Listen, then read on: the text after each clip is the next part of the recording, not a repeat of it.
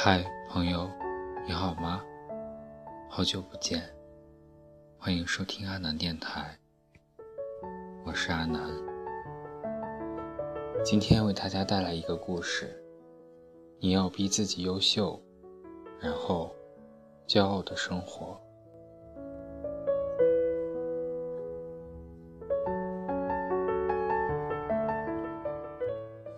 这是一个困难重重的时代，同时，也是一个努力依然会有回报的时代。我曾到一个非常富裕的家庭，给一个念高中的男生做家庭教师，对一件事情印象深刻。这个家庭不仅富裕，还非常有影响力，所以这个家庭的每一个人，眼睛都是长在头顶的。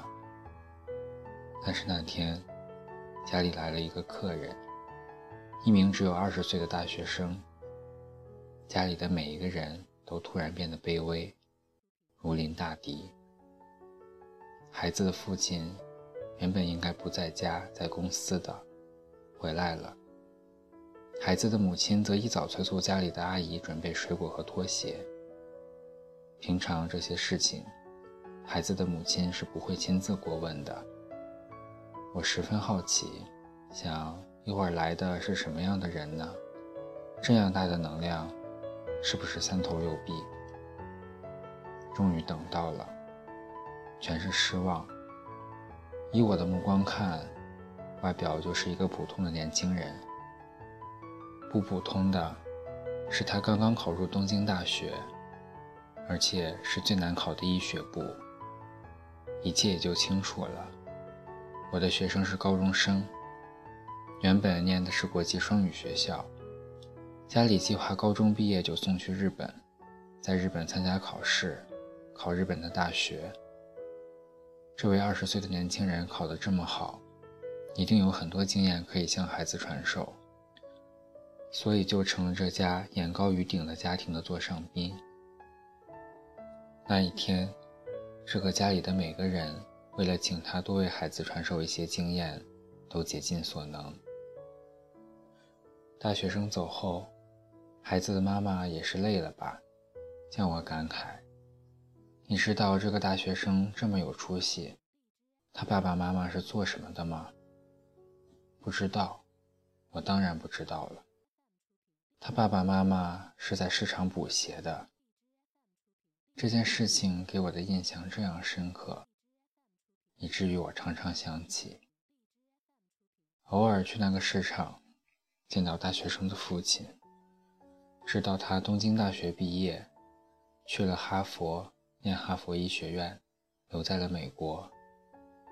知道他的父母亲不再在市场补鞋，住在非常宽敞的房子里。这个房子是大学生念东京大学的时候得到奖学金，为父母买的。知道每次大学生回国的时候，都会有很多人，其中不少是城里的达官贵人，请大学生到他们家里做客，给他们的孩子介绍学习经验什么的。大学生的父亲说：“有什么学习经验可以介绍呢？不过是大学生小时候看到父母为人补鞋，难免被人瞧不起。有一个夜晚，漫天星光下。”收拾完小摊后，补鞋的父母想起白天客人包着鞋的报纸上有一段话，觉得很好，想学给孩子听。那段话很长，学不出来。父亲捏努了很久，千言万语憋成了一句话：“儿子，你要逼自己优秀，然后骄傲的生活。”那一段话。是作家龙应台说的。龙应台说：“孩子，我要求你用功读书，不是因为我要你跟别人比成绩，而是因为我希望你将来会拥有选择的权利，选择有意义、有时间的工作，而不是被迫谋生。当你的工作在你心中有意义，你就有成就感。当你的工作给你时间。”不剥夺你的生活，你就有尊严。成就感和尊严给你快乐。那位淳朴的补鞋的父亲说不出作家龙应台这样的话，他只有一句话：逼自己优秀，然后骄傲的生活。我们的身边逼自己变得优秀，然后骄傲的生活的例子，其实有很多。或许是街边卖麻辣烫家庭的小孩儿，或许是我们小时候的发小，或许就是我们自己。世界的确是这样，这是世界的真相。你有多优秀，世界就会回报给你多少自由和尊重。人不是动物，不是野花野草，天生天养，依靠阳光雨露就能活着。就算是野花野草，也为了更多的阳光努力争取长高。人有什么理由不去努力，不去变得优秀？像孩子长大后体面、受人尊重，有选择、有自由的生活，非要舍得小时候逼孩子变得优秀。就算这个过程孩子会受苦，苦过前面的二十年。也好过后面的六十年一直被生活逼迫，身不由己，好吗？是的，这是一个阶层渐渐固化的时代，同时也是一个努力依然会有回报的时代。将来，当我的孩子问我为什么要努力的时候，我会告诉他我做家庭教师时的这段经历，然后告诉孩子那位父亲的话。请逼自己变得优秀，然后骄傲的生活。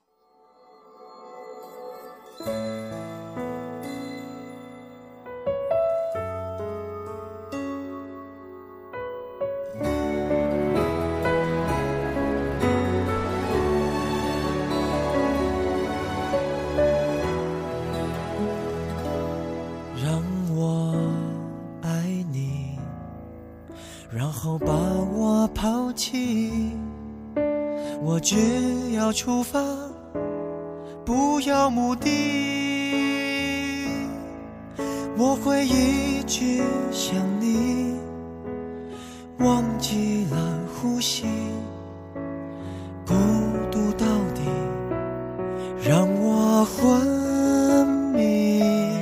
如果恨你，就能不忘记你。所有的面目，我都不抗拒。如果不够悲伤，就无法飞翔。可没有梦想，何必远方？我一直都在流浪，可我。曾见过海洋，我以为的遗忘，原来躺在你手上。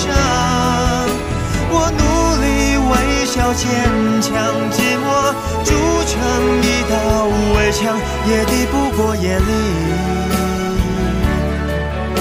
最温柔的月光。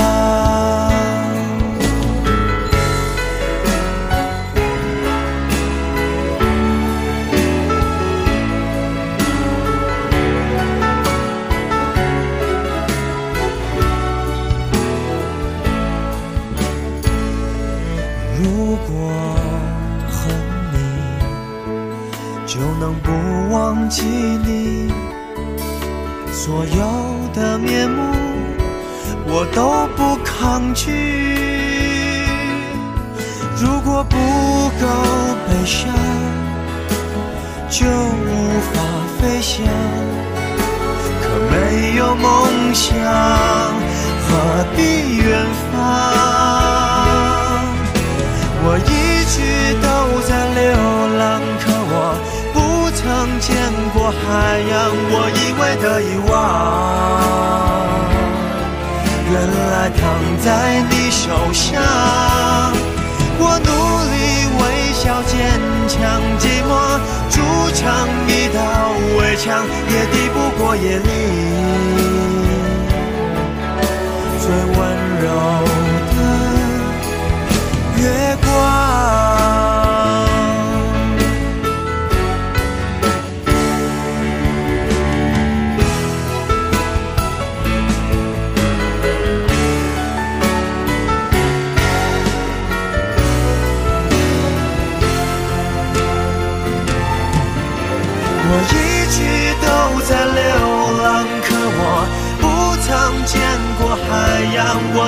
的遗忘，原来躺在你手上。我努力微笑坚强，寂寞筑成一道围墙，也抵不过夜里最温柔。